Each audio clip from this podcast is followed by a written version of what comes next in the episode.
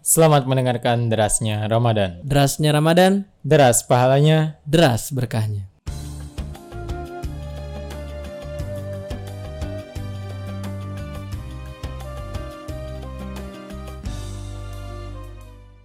Assalamualaikum warahmatullahi wabarakatuh. Waalaikumsalam warahmatullahi wabarakatuh.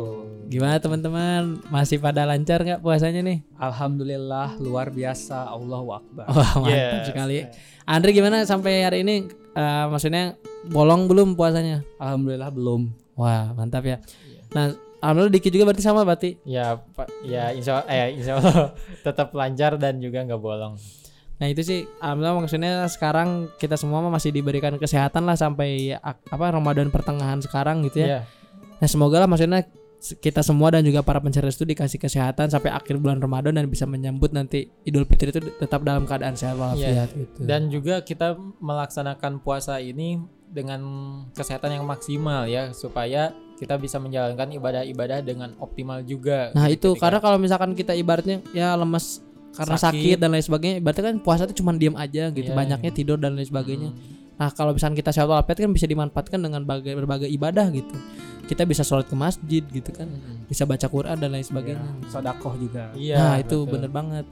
Lagi, Nah. lagian kan kita kita nih ya eh, kalau misalkan ada alasan ah eh, nggak kuat puasa karena kerjaan numpuk kayak gini ah nggak kuat puasa karena sekolah ah nggak kuat puasa karena ini ya itu jangan jadi alasan untuk kita nggak puasa karena itu bukan suatu eh, uzur yang syar'i seseorang tidak berpuasa Ya, kalau mis- misalkan memang sakit memang tidak bisa untuk berpuasa ya itu eh, ada keringanan oleh Allah juga wanita yang sedang haid ya tidak berpuasa ya, ya memang karena ada uzurnya Nah itu jangan karena cuman sekedar cuman bekerja doang akhirnya meninggalkan puasa ya. gitu. iya Justru itu karena justru ketika jadi kerja di saat bulan Ramadan itu jadi pahala yang lebih berlipat ya. iya Karena kan kita sama-sama mencari nafkah dan juga di keadaan puasa pasti dapat awal kalau be- bekerja aja kan dapat pahala nih, apalagi pas lagi puasa kan pasti bakal dilipat gandakan mungkin sama iya Allah. gitu. insya Allah gitu rezekinya juga semakin lancar dan juga dilapangkan juga pintu rezekinya kan kayak Oh, iya. gitu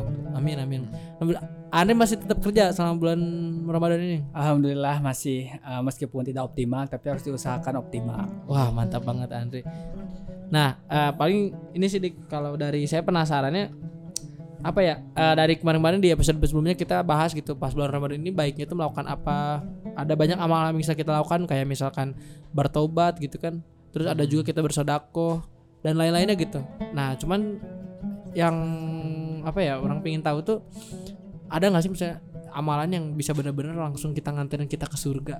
Hmm, Kalau eh, untuk amalan yang bisa mengantarkan kita ke surga itu eh, gak tahu ya karena itu kan Allah tetap yang memutuskan ya. Iya. Cuma ya ini ada eh, tiga amalan yang dicintai oleh Allah. Jadi sholat tepat waktu. Ya. Jadi eh, kita dan para pencari restu ini diusahakan di bulan Ramadan ini kita memanfaatkan waktunya gini ya untuk sholat tetap tepat waktu ke masjid kalau bisa kayak gitu karena eh, Allah eh, mencintai hambanya yang beramal seperti ini sholat tepat waktu yang kedua itu berbakti kepada orang tua ya untuk eh, para pencari restu dan juga kita yang masih punya orang tua kita berbakti berbuat baik kepada orang tua nurut. Ya kalau kalau orang tua itu ya memberitahu tentang kebaikan ya kita turuti kayak gitu. Kalau misalkan ya mohon maaf gitu kepada para pencari restu atau di antara kita ada yang orang tuanya sudah tidak ada ya kita doakan. Karena doa anak yang soleh itu terus mengalir untuk orang tuanya kayak gitu. Allah akan mencintai amalan ini. Dan yang ketiga Allah itu mencintai amalan seorang hambanya yaitu jihad di jalan Allah. Jihad ini adalah sungguh-sungguh bersungguh-sungguh terhadap suatu apa pun. Kita eh, mencari ilmu bersungguh-sungguh itu jihad. Kita Oh. eh, bersungguh-sungguh dalam bekerja. Untuk Mm. orang yang bekerja itu pun jihad. Ya, seperti itu ya. Kita niatkan semuanya karena Allah itu Allah akan mencintai kita. Nah kayak gitu. Ya eh, kayak tadi disinggung kan eh, kita sekolah kuliah mencari ilmu bekerja kayak gitu kita ngerasa capek bukan berarti itu suatu hal yang jadi alasan untuk kita tidak berpuasa justru itu jadi tantangan kita untuk eh, sejauh mana ini keistiqomahan kita eh, keimanan kita menjalankan puasa di de- dengan rintangan yang ada kayak gitu Oh iya iya. Nah tadi berarti salah satunya kan kalau misalkan dua hal tersebut yang awal itu kan pernah dibahas juga gitu ya sebelumnya. Iya. Nah kalau untuk yang jihad ini nih konteks maksudnya eh jihad itu kan mungkin ya kalau secara awam gitu ya banyak yang mengira itu kan jihad itu adalah kita berperang di jalan Allah gitu. Nah maksudnya ketika bulan puasa pernah nggak sih terjadi maksudnya katakan, katakan proses jihad yang dulu pernah dilakukan ketika zaman Rasulullah gitu ketika bulan Ramadan ada nggak sih dik? Eh, dalam sejarah eh, Islam, jadi ketika itu di bulan Ramadan ada suatu peristiwa yang sangat besar dan ini su- peristiwa yang menjadi tolak eh, menjadi titik awal di mana Islam ini diperhitungkan dan juga eh, dipandang gitu Hmm. yaitu adanya perang Badar. Ini eh, perang ini terjadi ketika eh, kaum muslimin itu meminta haknya kepada kaum kafir Quraisy. Jadi haknya yang yang ketika dulu kaum, kaum muslimin ini di, di Mekah di- dirampas oleh kaum kafir Quraisy. Nah, ka- kaum muslimin ini meminta haknya itu kembali lagi. Jadi eh, waktu itu Nabi Muhammad eh, berniatnya awalnya tidak ingin berperang yaitu hanya untuk men- menyergap saja menyergap para kafilah dagang kafir Quraisy yang dari Syam Eh, nah itu di ya bahasa kitanya di, dicegat lah dicegat Hmm. untuk dimintai eh, hak hak-hak yang belum ditepati ya. Iya, nah kayak gitu. Nah, eh, ketika Rasulullah dan juga eh, kaum muslimin eh, itu mau memulai penyergapan seperti itu, dari kaum kafir Quraisy ternyata ada yang mengetahui hal tersebut. Akhirnya eh, cepat-cepat tuh pergi ke Makkah untuk bilang ke pa- ke para kaum kafir Quraisy yang lain. Di sana Abu Jahal yang ininya sebagai pimpinan dari kaum kafir Quraisy menyerahkan eh, mengerahkan eh, pasukan yang banyak itu sampai seribu pasukan lah. Dalam eh, sejarah yang dicatat itu seribu pasukan akhirnya datang ke eh, tempat yang ada yang disebutnya tuh Badar itu adalah lembah gitu. Jadi itu kayak tempat air gitu. Nah terjadi peperangan di situ ya Rasul Rasulullah juga tidak menyangka akan eh, ada Akhirnya pasukan malah jadi peperangan besar gitu. Iya, seperti itu. Akhirnya langsung eh, kaum muslimin yang ketika itu hanya berjumlah 300-an orang itu membuat strategi karena sedang berpuasa juga ya. Ini jadi tantangan tantangan juga.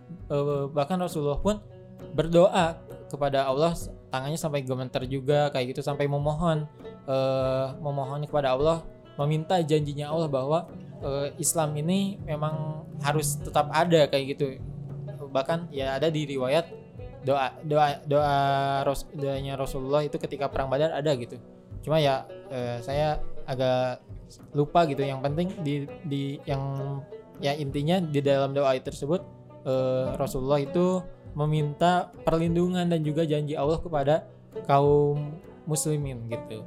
Nah ketika setelah berdoa kayak gitu ya para pasukan eh, kaum muslim itu membuat strategi me- eh, apa ya jadi menjaga menjaga tempat air gitu sumber airnya itu yang yang disebut padar itu. Oh, Nah, iya iya. kenapa disebut perang badar? Ya karena ada sumber air itu. Jadi dijaga supaya kaum kafir Quraisy tidak meminum. Jadi supaya mereka juga kehausan dan juga kelelahan.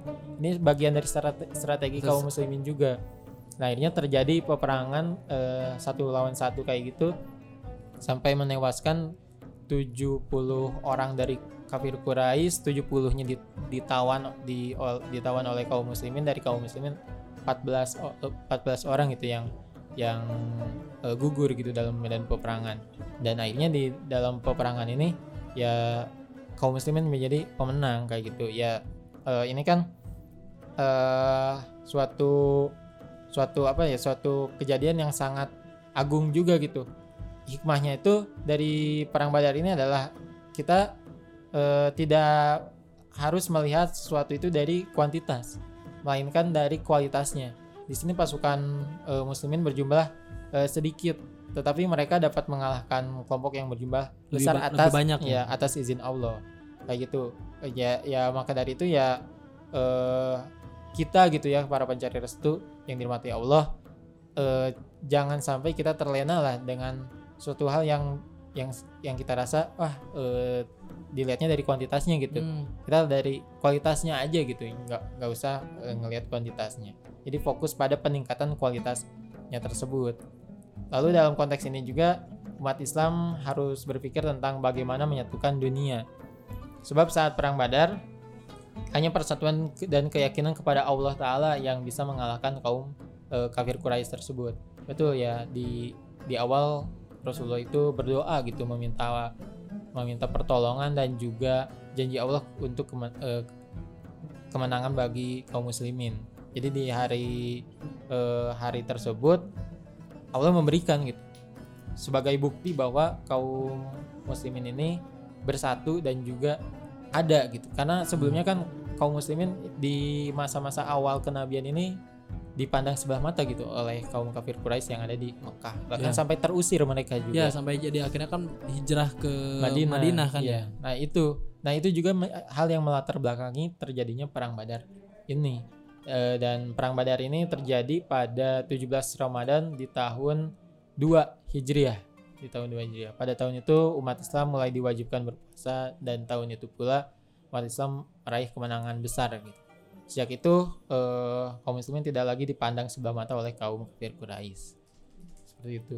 Oh gitu ya ceritanya. Berarti memang betul ya berarti perjuangan apa ya kaum muslimin di situ berarti Rasulullah dan juga sahabat-sahabat itu katakan bisa dikatakan cukup berat ya Iya. karena lagi melaksanakan ibadah Puasa, puasa, mm-mm. gitu udah gitu harus berperang dengan banyak orang Iya. tadi cuma 300 orang lawan Cuma 1000 300 Wah, orang ini seribu. mungkin jadi satu banding tiga eh, ya. satu banding tiga dan ini mungkin ada film pernah tahu nggak di film 300 Oh tahu. Nah itu di- tahu ya Andre ya yang peperangan kan. Iya, nah ya. berarti ini 300 dalam real life itu 300 dalam real life itu perang Badar berarti ya. Iya. Kan 300 juga filmnya kan menceritakan cuma 300 pasukan lawan orang yang lebih Hmm. Yang banyak. banyak. Nah ini berarti sebenarnya kejadiannya nyatanya ada berarti ya Hmm, ya. ketika perang Kalau Badar. nggak salah yang perang Badar tuh kan eh, dia tuh eh, umat Rasulullah itu kan 300, musuhnya kan 3000 ya. Se- seribu yang Seribu. Ka- terus di mata kafir itu justru dia melihat umat Rasulullah tuh 3000 karena dibantu oleh malaikat. Bener gitu? Eh, ya ada riwayat juga yang Heeh. gitu jadi malaikat juga ikut berperang gitu Nah, eh, karena jadi eh, Rasulullah juga meminta Mm-mm. pertolongan juga dari Allah Allah memberikan eh, eh, bantuan berupa ya, seorang kafir lihatnya itu lebih banyak ya bener ya? ya jadi em, menciutkan mental kaum kafir Quraisy juga gitu Oh, jadi memang ternyata ya kalau senantiasa kalau misalnya kita minta tolong sama Allah Hmm. gitu ya pasti ya Allah akan menolongnya gitu ya, Iya. menolong hambanya gitu. jadi hikmahnya dari perang Badar ini ya kita apa pun yang kita hadapi rintangan apa pun yang kita hadapi ya kita eh, serahkan kepada Allah gitu kita berusaha kita juga serahkan kepada Allah gitu Eh, ya kita berdoa curhat ke- kayak curhat kepada Allah kayak gitu meminta pertolongan meminta kekuatan lah gitu Jadi memang harus ingat duit lah ya. Duit itu doa, Doa- usaha, usaha ikhtiar dan tawakal. usaha dan Iya. ikhtiar yang sama ya Eh sama. usaha istiqomah Oh, ya. tawakal bener iya bener ya. Lebih baik Iya. usahanya usaha yang dilaksanakan secara istiqomah Ah, iya dan juga tawakal ya. Akhirnya menyerahkannya kepada Allah Iya, gitu. kayak gitu. Bener-bener. Nah, tadi kan di pertanyaan saya awal tuh kan memang eh, jihad itu salah satu amal yang bisa dikatakan mengantarkan kita ke surga gitu ya. iya Nah, eh cuman kan kalau kita sebagai muslim sekarang nih di zaman sekarang hidup di zaman sekarang itu kan pasti pingin juga mendapatkan ya ibaratnya pahala-pahala jihad. Andi pingin gak sih? Pengen. Nah, cuman kan kalau misalkan yang lihat momen sekarang kan nggak mungkin ada perang badar lagi gitu. iya iya Nah terus kita nggak mungkin ya maksudnya tiba-tiba ada peperangan ikut gitu karena kan ya peperangan kan nggak bisa kita buat gitu kan ya. Hmm. Nah tapi kira-kira gimana sih Dik? Ada nggak sih caranya buat biar kita tuh bisa mendapatkan katakan pahala yang sama seperti kita berjihad atau berperang di jalan Allah tapi dengan cara lain. gitu. Berperang saat ini mungkin kita lebih eh, ininya ya perang melawan hawa nafsu gitu ya. Karena terkadang hawa nafsu kita juga yang mengalahkan diri kita sendiri gitu. Ya Hmm. kita harus eh, melawan hawa nafsu tersebut. Ya ya minimal kita bisa melawan hawa nafsu untuk eh, beribadah untuk diri kita ya. Jadi eh, kita eh, untuk diri kita ya belum bisa mengajak ya nggak apa-apa. Yang penting kita perbaiki diri kita gitu. Kualitas eh, diri kita juga ya diperbaiki supaya eh, lebih baik lagi gitu. Baru nanti ya kita bisa mengajak kepada orang lain gitu untuk berbuat kebaikan ya itu lebih baik lagi. Ya untuk sekarang mungkin ya berperang melawan hawa nafsu seperti itu. Ya fenomena untuk berperang zaman sekarang juga ya kalau dilihat eh, disamakan harus kayak dulu kayaknya nggak ada sih ya Iya gitu makanya. Nah Ya, itu jadi makanya ya kan itu. pasti eh, ya nggak cuma saya gitu ya para pencari restu juga pasti ingin mendapatkan amalan atau pahala yang bisa sama dengan berjihad gitu. Eh, setahu saya untuk saat ini kita tuh niat eh, harus diniatin dari rumah misalnya nawaitu tolabul ilmi fardolillahi ta'ala kalau kita niatnya menuntut ilmu Ya. sama ganjarannya bu sama jihad kayak zaman Rasulullah Iya. gitu sih ya Iya. kita iya. menuntut ilmu ya Kan tadi eh, ya di awal juga gitu ya eh, jihad itu ya sungguh-sungguh kan. Mm. Di awal juga udah disebutkan gitu ketika kita eh, menuntut ilmu, bekerja kayak kita bersungguh-sungguh, yaitu kita juga termasuk jihad. Eh, ya kita kan ada sesuatu hal yang dipertaruhkan gitu ya ketu- eh, kepada di jalan Allah itu. Ya insya Allah gitu pahalanya bisa sama dengan pahala jihadnya pa- para syuhada gitu. Amin amin. Nah itu berarti buat para pencari restu gitu ya. Nah ini ketika maksudnya zaman sekarang kan nggak seperti zaman dulu yang katakan bisa ada perang gitu dan sebagainya. Ya cara terbaik buat kita adalah ya tetap menjalankan apa ya maksudnya amalan-amalan yang bisa biasa kita lakukan gitu selama bulan puasa khususnya berarti yang ya seperti tadi kita mencari ilmu gitu menuntut ilmu kemudian Hmm. juga kita bekerja nah karena kan di situ banyak maksudnya hal-hal yang kita perjuangkan juga gitu ya maksudnya ketika kita mencari nafkah gitu ketika Iya. kita mencari ilmu tuh banyak hal-hal yang maksudnya kita harus korbankan demi, demi iya. mendapatkan suatu hal yang baik gitu Iya. nah itu sama juga mungkin definisinya seperti berjihad ketika Iya. zaman dulu ketika perang badar ya umat muslim juga di situ kan mempertaruhkan nyawanya Nyawanya. nah untuk maksudnya kemenangan umat Islam gitu kan untuk mendapatkan haknya juga. untuk mendapatkan haknya nah itu berarti ya kurang lebih mungkin konteksnya jika diambil tuh mirip-mirip lah gitu Iya. karena ada yang kita perjuangkan ada yang kita pertaruhkan untuk mendapatkan kebaikan untuk umat Islam untuk dan juga untuk mendapatkan hak-hak kita gitu Iya betul betul. Ya eh, ya pokoknya ya semuanya kita niatkan semuanya karena Allah gitu ya pasti Ya. dari awal juga ya tadi kata Andri juga ketika kita mau menuntut ilmu kita eh, niatkan gitu nawa itunya ya semuanya karena Allah gitu. Nah itu benar banget. Nah terus juga eh, apa ya buat para pencari restu juga. Nah ini tadi yang harus kita perangi mungkin kalau sekarang ketika dulu maksudnya eh, konteksnya masih ya zaman peperangan itu ya perang itu secara harfiah memang perang gitu.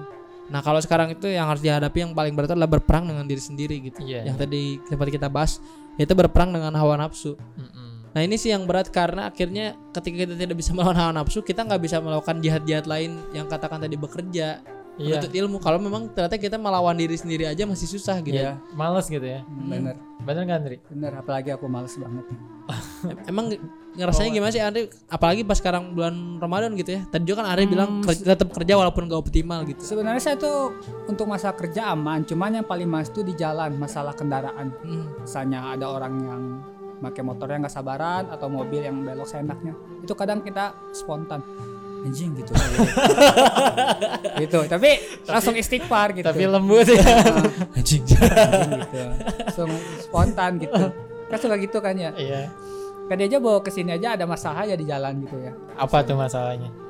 biasa ibu-ibu gitu belok ke salah sen ke Oh. kiri ke sen ke kanan gitu. Sen kiri belok Nah, kanan. pas saya nyalip balik bal gitu.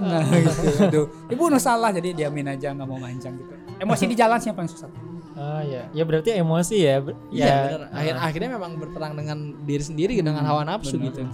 Apalagi pas lagi bulan puasa ini hawa nafsunya nggak cuma emosi gitu. Hmm. Hawa nafsunya kita tuh dengan makan gitu. Hawa Iya. nafsu kita terhadap minum, Heeh. terus hawa nafsu juga mungkin terhadap syahwat gitu. Iya iya iya. Nah itu harus benar-benar dilawan apalagi pas bulan puasa karena kalau kita nggak bisa ngelawan itu bukan cuma mendapat dosa, akhirnya malah membatalkan puasa. Iya, gitu. membatalkan puasa. Ya kalau kita nggak bisa melawan itu ya gimana kita mau melawan sesuatu hal yang lebih besar dari itu ya kan? Nah itu bener banget Nah, gitu. itu. Ya. Andri jangan main HP terus eh maaf maaf, maaf. Katanya mau ikut. oh iya bener ini teman itu ya Allah sorry sorry Mumpung lagi bener nih. Iya apalagi benar. Ayo muter benar. Ya jadi gitu. Hmm, tuh Apa? bulan puasa tuh saya sarankan kita bulan puasa ini optimalkan satu bulan itu karena tahun depan belum tentu bisa mendapatkan kenikmatan Ramadan gitu. menurut Ya. saya.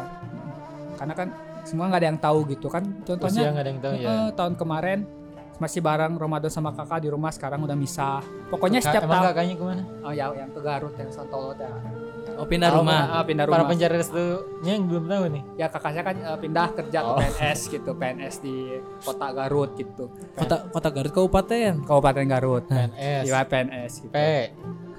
Ah, nggak boleh boleh ayo mau ke mau ngaco bakal ngaco ya. Enggak para pacarnya buat yang udah tahu mungkin kan Andre ini emang jago singkatan. Iya, jaga singkatan. Tapi nggak mau nih Andre nggak mau main singkatan nih. Nggak usah. Satu aja satu. Padahal kan P pegawai. gitu. Pegawai. Nah, N. Negeri. S Santolo. ya jadi gitu. Benar untuk jadi jujur ya eh, daerah rumah saya kan tahun kemarin Ustadz tuh sekitar ada 10 tahun kemarin. Hmm. Sekarang berkurang jadi 6. Entah kenapa setiap Ramadan itu selalu ada Ustadz yang meninggal gitu. Innalillahi. Heeh, jadi ya kan tandanya ketika Ustadz banyak Ustadz yang meninggal tanda ada akhir zaman. Iya. Iya. Jadi ya eh, jadikan Ramadan ini spesial menurut saya. Apa pun pa- meskipun kita males tarawehan, males sahur, tadarusan jadikan spesial karena penyesalan itu di akhir. Ya benar. Iya, Karena yang iya, awal iya, mah apa? iya. Pendaftaran.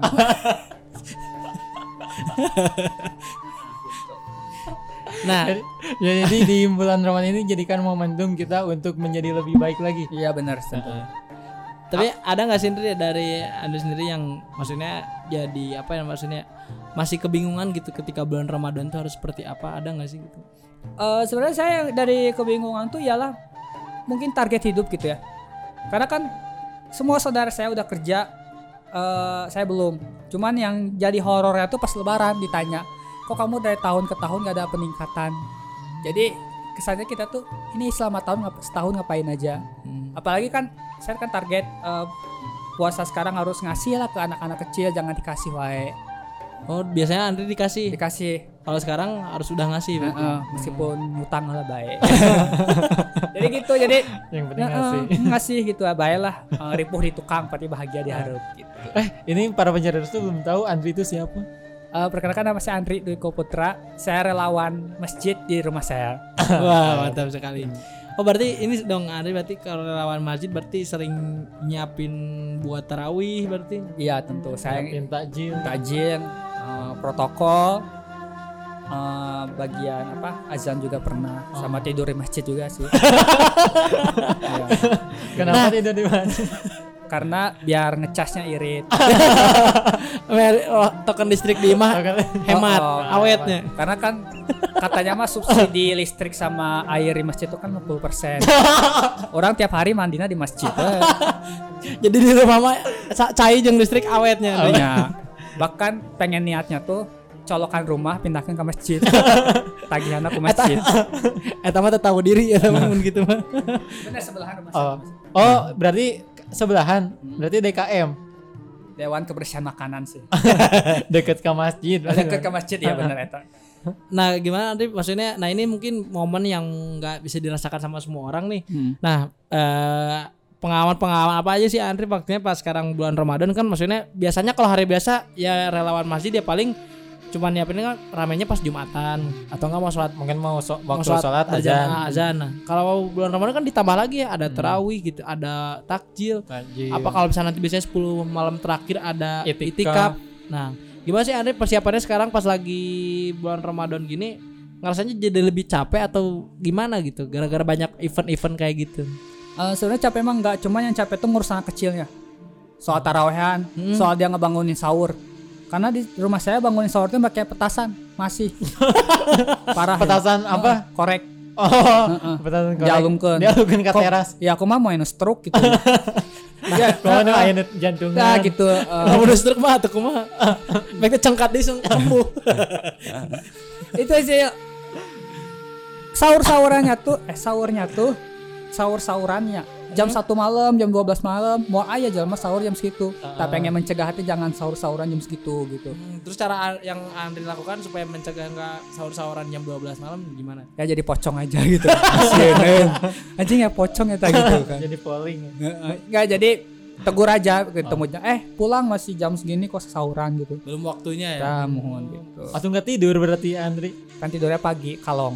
Oh, kalau cigalin mas. Terus sih saya nokturnal ya hidupnya teh. Digaliin Mas. Terus di rumah saya tuh mau menjelang Ramadan tuh emang banyak bangsat juga, maling.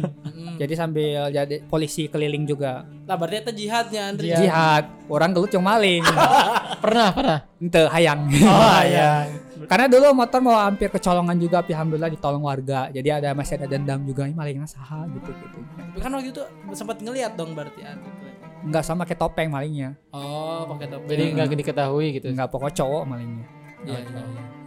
Wah, ba- banyak banget maksudnya Heeh. eh, kejadian-kejadian maksudnya yang katakan nggak biasa ditemukan saat Iya. bulan Ramadan. Jadi maksudnya ya nambah kita pahala gitu. Misalnya kayak misalnya yang nih Andre kayak tadi bantu di masjidnya ibaratnya yang biasa katakan eventnya cuman sholat Jumat Heeh. atau Sama, sholat berjamaah. ya, nah sekarang ketambah lagi buat nyiapin takjil, Iya, sholat ambil tarawih, kalau misalnya Pesantren nanti kilat mungkin pesantren ada. kilat. iya benar Nah itu jadi maksudnya jadi eh, walaupun katakan tenaga kita lebih kekuras sedikit tapi seenggaknya pahala yang kita dapat lebih banyak ya nggak sih Iya, Andri? benar. ngerasanya gitu kan Hmm. walaupun ya kalau misalnya kita lihat dari segi duniawi gitu ya pasti kita lebih capek gitu dari sendiri sendiri juga mungkin rasanya lebih capek karena lebih banyak yang harus disiapin dan juga katakan tiap hari berarti ya nyiapin itu. Tapi nggak jadi masalah ya karena justru eh, di situ jadi ladang amal dan ladang pahala buat Andri sendiri dan mungkin buat para pencari lain yang yang bisa melakukan hal itu. Bener nggak sih?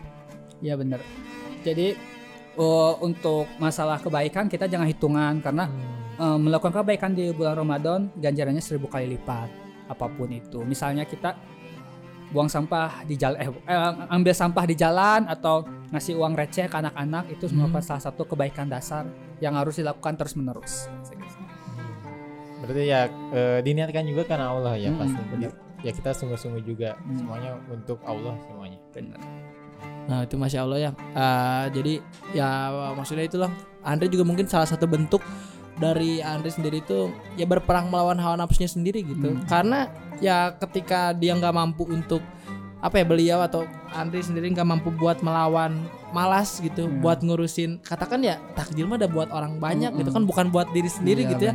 Kalau ngelawan rasa malas mah pasti yang bakal malas ya nggak sih? Nah itu berarti bentuk salah satu Andri berjati bulan Ramadan itu adalah ini gitu ngelawan rasa malas untuk bisa nyiapin takjil, sholat tarawih dan keperluan Ramadan lainnya. iya benar Uh, Masya Allah gitu ya. Masya Allah. Nah kalau dari Diki sendiri gitu, nah selama bulan Ramadan ini ngerasanya perang yang dilawan paling susah itu apa gitu? Satu ini ya, ngantuk gitu. Soalnya kalau ngantuk itu kan udah eh, kegiatan apa-apa kalau kita tidur ketinggalan gitu kan ya. Benar. Waktunya juga kebuang gitu. Iya. Ya paling bangun cuma ketika waktu sholat aja gitu. Jadi- Jadi kurang tes zuhur nyantel langsung tepi zuhur. Oke, paling ya tidur pada subuh nih. Nah, Pada subuh dari masjid tidur sampai jam 9. Nah, kan itu lebar tuh. Sayang juga kan waktu dari jam 6 sampai jam 9 tuh bisa dipakai untuk hal yang lain. Ya, sholat duha kayak gitu. Nah, ini kalau bang kebangunnya siang suka jadi males juga kayak gitu. Nah, udah gitu udah udah siang eh, dari zuhur mau ke asar eh, abis ngerjain tugas kayak gitu atau apa gitu ya tapi karena saya juga males gitu tugasnya suka ditunda-tunda ngantuk lagi kan kayak gitu. Nah itu suka eh, paling ya tantangannya ngelawan ngantuknya itu. Ya mungkin ya bisa tadi di, di ngedengar eh, cerita dari Andri ya. Itu ya semuanya eh, kita harus lawan aja gitu. Eh, kita niatkan semuanya untuk kebaikan. Kayak tadi ya jadi kalau kalau untuk dunia mah nggak usah perhitungan Iya, gitu. benar, perhitungan. So- soalnya pasti akan dapat ganjarannya yang lebih baik lagi. Nah gitu. Karena eh, berkah Ramadan tuh kerasa sama saya waktu waktu kecil SMA kalau nggak salah. Sudah waktu kecil SMA sedekah 2000 gitu ya kenceleng besoknya bukan besoknya sih malamnya gitu. Ada bapak-bapak ngasih ke saya ini 20.000 ribu ganjaran itu langsung dibalas Wah, gitu. masya Allah Nah, tapi kita niatnya jangan karena uang. Karena ah, ganjaran ya ah, ah, bu- tapi emang butuh uangnya sih. Tapi niatnya karena oh orang isuk sedekah 200 ribu bakal menang 2 juta jangan gitu. Dalam artian Allah itu langsung membalas kebaikan kita di bulan Ramadan. Nah, itu bukan dalam berupa uang aja ya, bisa aja. bisa aja lah hal-hal lain gitu. kesehatan Ya. atau ke- terhindar dari kecelakaan. Nah Nah, itu itu juga. benar banget. Oh, ini sebelum ditutup mau nanya juga ke Denny pasti Denny juga pengen ditanya. Iya sana nyawa katanya Iya nih soalnya nggak ada yang peka buat tanya. Saya doang yang nanya. coba kalau mau nanya ke Denny nanya apa Ah, kamu aja weh. Nggak mau cangka pikiran gue ya sama lah pertanyaannya. Hal yang membuat eh, kayaknya puasa di bulan Ramadan ini terasa berat apa? Itu sih em, mirip-mirip sama Diki cuman karena yang jadi permasalahannya itu kalau dari saya sendiri nih ya kebetulan ya pas lagi bulan Ramadan itu lagi dikasih maksudnya nggak banyak kegiatan ketika lagi siang hari itu. Jadi ya maksudnya biasa kan tahun kemarin itu masih ada kuliah masih ada maksudnya ya yang kewajiban-kewajiban yang dilaksanakan tiap hari lah kurang lebih sekarang tuh saya tuh udah nggak ada kuliah lagi nah terus akhirnya ya gitu jadi cuman bangun ya pas seringnya bangun itu pas waktu-waktu sholat nih Ya, ya, ya. udah sholat misalnya tadarus bentar nah itu tuh nunggu lagi ke waktu apa namanya ke waktu Soal berikutnya. waktu sholat berikutnya tuh nggak ada kegiatan Nah, jadi ada eh, kegiatan. akhirnya malah tidur lagi gitu iya. ketiduran lagi padahal niatnya tuh pingin diisi dengan hal-hal yang bermanfaat cuman karena nggak ada hal-hal yang ya yang bisa saya kejar tuh jadi ya itulah bingung. Akhirnya ya susahnya yang ngelawannya adalah itu rasa ngantuknya Tak- karena mau dilawan tuh bingung juga mau ngelakuin apa gitu akhirnya ya tidur lah gitu Sebenarnya untuk mencari kegiatan tuh banyak bisa aja kita sesapu jalan atau apa. Tapi intinya hiji oh duitan. Berarti Jadi sama- perhitungan atuh. Ah, enggak bukan gitu jadi kita kegiatan yang untuk menginvest masa depan gitu bahasa untuk kegiatannya misalnya ada apa kayak jobs apa gitu tapi untuk kegiatan kayak gitu tuh asa kurang serak gitu ya Nah itu sih benar. Karena apa ya Andre ya maksudnya ya itulah mau ngelawan kita mau bikin kegiatan mau nyari kegiatan lain tuh malah yang di Iya. dilawan tuh adalah rasa malasnya gitu. Akhirnya cuman ya udah saya tuh banyaknya ya di rumah tuh gitu cuman waktu pas sholat tadarus bentar nah nunggu itu mainin HP dikit eh ketiduran lagi bangun lagi pas waktu azan lagi nah gitu sih banyaknya yang mungkin ya saya rasakan selama Ramadan di tahun ini Ya mungkin kita bisa cari kegiatannya tuh eh, karena di bulan Ramadan ya saya juga sering ngeliat sosial media gitu buka Instagram kayak gitu banyak lomba-lomba kita bisa ikut itu juga jadi Nah. lebih produktif juga tuh. bener dik saya nanti lah kalau ada itu tolong kasih tahu lah lombanya jangan sendiri terus oh orang ngiluan oke tak itu kegiatan jadi kita mengasih informasi kepada teman itu pahala juga Oh. ya